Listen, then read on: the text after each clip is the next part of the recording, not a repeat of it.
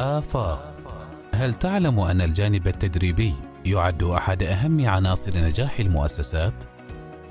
هل ترغب في تحسين أداء فريق العمل في مؤسستك وزيادة إنتاجيتهم؟ إذا كان الجواب نعم، فعليك أن تتابع برنامج آفاق الذي يسلط الضوء على أهمية الجانب التدريبي في المؤسسات الحديثة والاستفادة من مجالات التدريب والتنمية البشرية المختلفة لتقديم أفضل الاستراتيجيات والأدوات لتطوير مهارات فريق العمل في مؤسستك. آفاق مع برنامج آفاق ستتعرف على أحدث الاتجاهات والممارسات في مجالات التدريب المختلفة بما في ذلك التدريب على المهارات القيادية والتفكير الإبداعي والحلول الابتكارية والعديد من المجالات الأخرى التي تعزز أداء الفريق وتساعد على تحقيق الأهداف المؤسسية. آفاق انضم إلى برنامج آفاق على إذاعة الصمود واكتشف كيف يمكن أن يكون التدريب والتنمية البشرية عاملين حاسمين في تحقيق النجاح والتقدم لمؤسستك.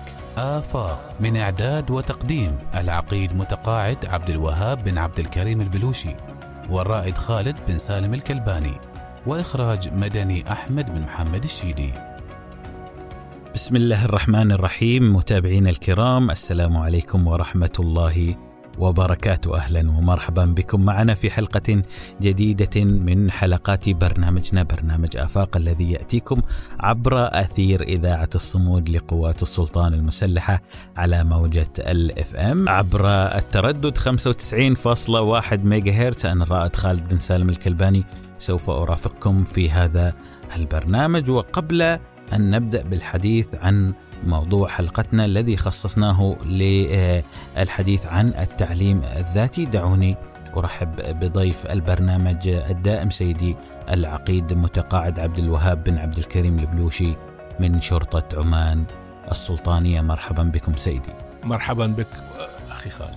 أهلا سيدي اذا سيدي العقيد نبدأ حلقتنا هذه بمقولة للإمام الشافعي رحمه الله والذي قال: من لم يذق مر التعلم ساعة تجرع ذل الجهل طوال حياته كما آه، قال أيضا نيلسون مانديلا التعليم هو السلاح الأقوى الذي يمكنك استخدامه لتغيير العالم. وهنالك سيدي الكثير من العبر والمقولات المتداولة عن التعليم والتعليم الذاتي كذلك وأول أسئلتي هنا عن التعليم الذاتي وماهيته آه، فماذا يعنى بالتعليم الذاتي؟ بسم الله الرحمن الرحيم.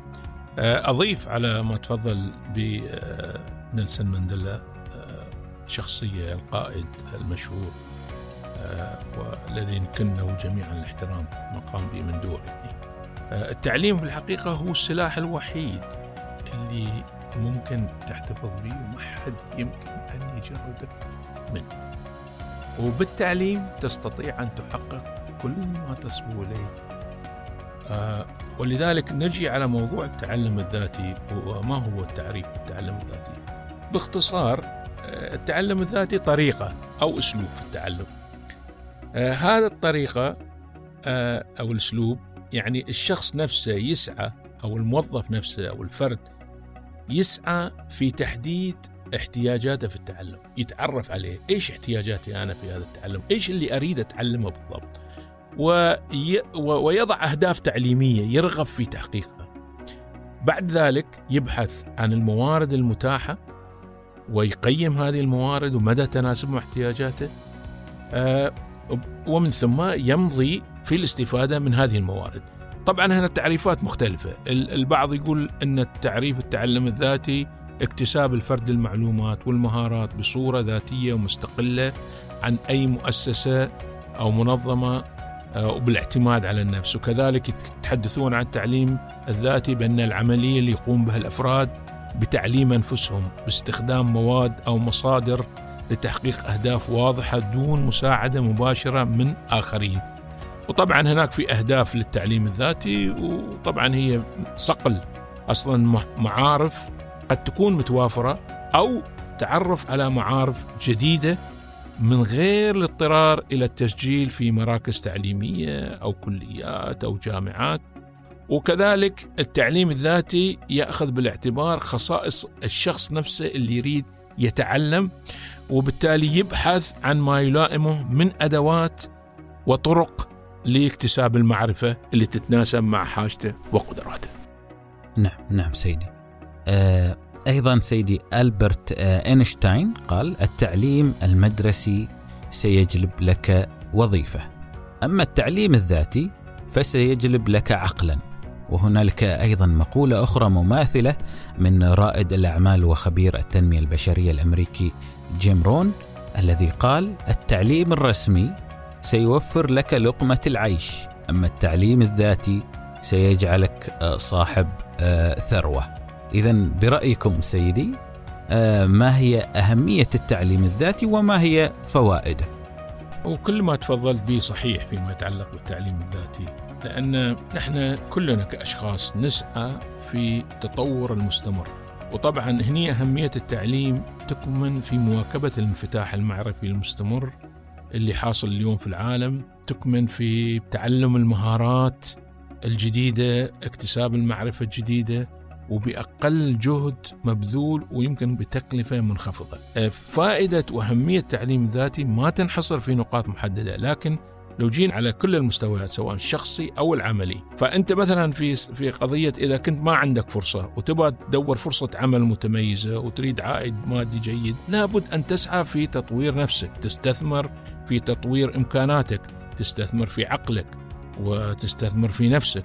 وإذا جيت على قضية إنك تريد مثلا حياة منتظمة وعلاقات شخصية ناجحة لابد كذلك أيضا تطور من نفسك وتفهم إن التعليم الذاتي يساعدك في إنك أنت تتعرف على ما يمكنك من إنك تكون أفضل، يعني التعليم الذاتي في فوائد عدة لكن أنا أختصرها أقول إن هو تحرر الشخص اللي يريد يتعلم من القيود عادة موجودة. مثلا بدل ما تروح إلى مدرسة كلية قاعات دراسية. أنت متحرر هنا أنت بإمكانك تتعلم متى ما أردت في المكان اللي تريد وأن آه، تطلع على شيء تريده وتشوف أحسن الممارسات. فالتعليم الذاتي الحقيقة فوائده كثيرة. والآن في ظل هاي ثورة التقنية وثورة الاتصالات والمعلومات يعني الإنسان بإمكانه يستفيد يتصفح يطلع يتعرف ويبحث. دون أي عناء ودون حتى في الحقيقة كلفة. وصار في تساوي. وهذا شيء جيد في التعلم الذاتي. أصبح الشخص اللي في قرية صغيرة واللي في المدينة الكبيرة اللي في دولة آه، متقدمة ودولة غير متقدمة عندهم القدرة من خلال وجود التقنية من خلال وجود الإنترنت. أن يشوفوا المعلومات يطلعوا على المعلومات يستمعوا للمعلومات يتحدثوا أيضا مع الناس المتخصصين. هذا طبعا يرجع مرة ثانية إلى إحساس الشخص بأهمية استثمار وقته في الاستفادة من خلال التعلم. نعم سيدي، اذا سيدي تحدثتم عن ماذا يعنى بالتعليم الذاتي وكذلك ما هي أهمية التعليم الذاتي وما هي فوائده. فاصل قصير ومن بعده نستكمل بقية تفاصيل حلقتنا لهذا الأسبوع. اذا متابعين الكرام فاصل قصير ونعود من بعده لاستكمال تفاصيل هذه الحلقة من برنامج آفاق فابقوا معنا. آفاق مع برنامج آفاق ستتعرف على أحدث الاتجاهات والممارسات في مجالات التدريب المختلفة بما في ذلك التدريب على المهارات القيادية والتفكير الإبداعي والحلول الابتكارية والعديد من المجالات الأخرى التي تعزز أداء الفريق وتساعد على تحقيق الأهداف المؤسسية. آفاق. متابعين الكرام عدنا إليكم من جديد لاستكمال بقية محاور حلقتنا لهذا الأسبوع من برنامج آفاق. هذه الحلقة التي خصصناها للحديث عن التعلم آه، الذاتي وضيفي الدائم سيدي العقيد متقاعد عبد الوهاب بن عبد الكريم البلوشي. آه، سيدي يقول الكاتب والمفكر ألفين تولفر الأميون ليسوا هؤلاء الذين لا يعرفون القراءة والكتابة بل أولئك الذين يتوقفون عن التعليم. اذا هنالك مميزات للتعلم وهو بلا شك أصبح أمر مضاعف بالنسبة للتعليم والتعلم الذاتي. فما هي سيدي خصائص ومميزات التعلم الذاتي؟ بطبيعة الحال آه، إحنا لما نتكلم عن التعلم الذاتي ومثل ما أنت تفضلت يعني التعليم هو مستمر. نحن في أكبر مدرسة اللي هي مدرسة الحياة ونتعلم منها باستمرار نمر في تجارب ونمر يعني في مواقف وإلى آخره ونتعلم.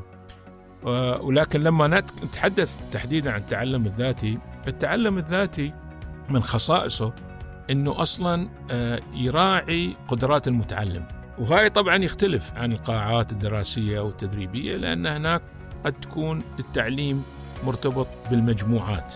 التعلم الذاتي نفس الوقت يذهب إلى تطوير القدرات والمهارات الشخصية للإنسان واحتياجه أكثر من التعلم في القاعات أيضا لأنه مرتبط مباشرة بالعوامل اللي تتناسب الشخص اللي يتعلم ذاتيا أو المتعلم ذاتيا. وكذلك آه، من خصائص أن المسؤولية تكون ملقاة على عاتق المتعلم نفسه من غير وجود أي عوامل أي ضغوط آه، حول متابعته في التحصيل أو التقيد بزمن أو مكان. كذلك هنا المتعلم في التعلم الذاتي يختار الأساليب اللي يرغبها يرغب وجودها يعني في العملية التعليمية. طالما أنه عنده مساحات واسعة من الخيارات فهو يختار الشيء اللي انسب له. كما من الخصائص المهمة آه، في التعلم الذاتي إنها هي تتيح التعلم مدى الحياة من غير ارتباط بسنوات معينة.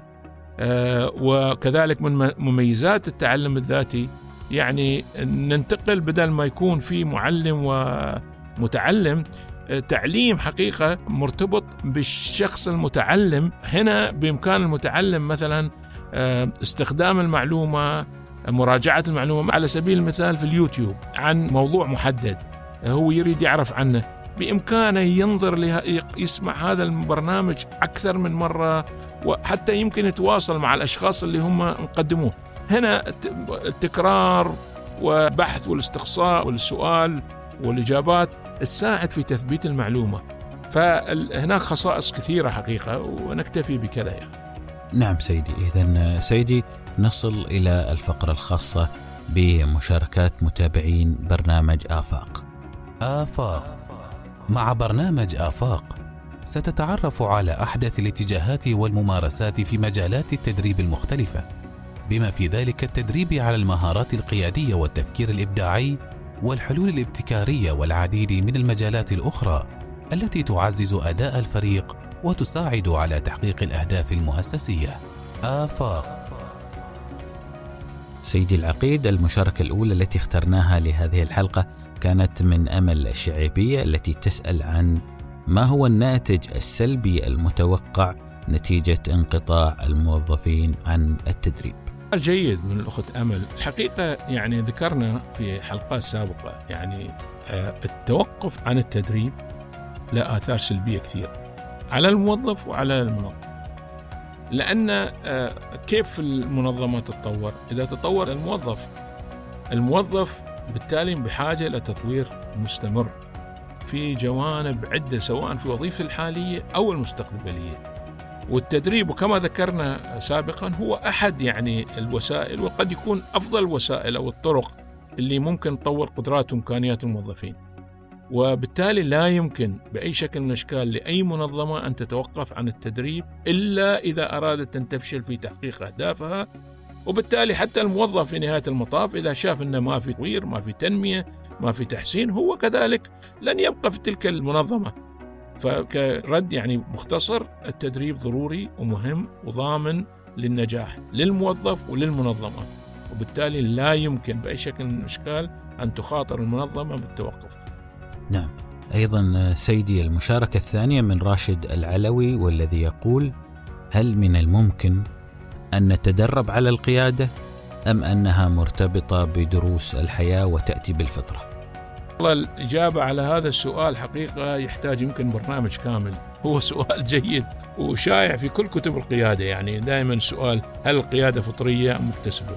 ولا زال السؤال في مكانه والحقيقة لا زالت يعني آه، مستمرة يعني ما معناته البحث فيها يعني مستمر.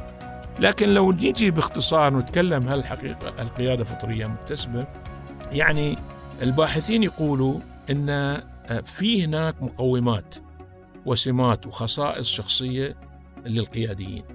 وإذا كان بالإمكان أن تصنع فهذه السمات بيكون من السهل لأي مجتمع أن يعمل على خلق وإعداد قياداته وبطبيعة الحال هذه القيادات راح تسهم في بناء تطويره أما إذا كانت يعني القضية جينية فيكون من المحال صنع القادة يعني إذا إحنا نتكلم أن القادة لهم صفات وراثية.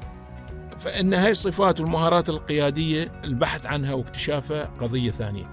نرجع مرة ثانية ونقول كثير من الصفات والمهارات يعني الاثنين نقول الصفات والمهارات القيادية مرتبطة مع بعض أي يمكن تكون فطرية خلقت مع الإنسان كأي موهبة أو ملكة مثل موهبة الرسم وملكة الشعر والكتابة وغيرها أو يمكن اكتسابها بالتعليم والتدرب والجهد والمثابرة والاحتكاك والخبرات والتراكم المعرفي. لكن طبعا نحن هني نقول إن هناك في عوامل تؤثر بشكل مباشر أو غير مباشر في بناء وتأسيس شخصية القائد. وقد تكون هاي لما نتكلم فطرية اللي هي الأسرة والمجتمع والمناخ الاجتماعي وغيره. لكن معظمهم يتكلمون إن القادة هم نتاج بيئتهم. فالظروف والأحداث والعوامل المحيطة هي تساهم بشكل مباشر رئيسي في بروز قدراتهم القيادية. نحن هناك في أشخاص واحد ممكن يتأثر بهم وهذول ممكن يكونون يعني من قيادات أنا ما أقول إنهم راحوا كليات القيادة ولا درسوا القيادة يعني لو أخذت على سبيل المثال مهاتما غاندي. مهاتما غاندي كان مؤثر بشكل كبير ولو خلنا مثلا نيلسون مانديلا هذول يعني جاءت ظروف يعني مثلا بالنسبة لمهاتما غاندي لو ما كان احتلال الهند وبالنسبة لنيلسون مانديلا لو ما كان نظام تمييز عنصري فهل هم بيكونوا قيادات؟ الظروف هنا قد تكون صعبة لكن آه، من المؤكد أن الصفات القيادية يمكن أن تكتسب من خلال التدريب والاحتكاك ولا بد أن يكون المتدرب نفس الشيء عنده مقومات وخصائص تساعده. وبالتالي هي خليط مزيج. يعني هي فطرية قد تكون بس هي نسبة بسيطة مكتسبة بقدر أكبر. أعتقد هذا الإجابة المختصرة على السؤال.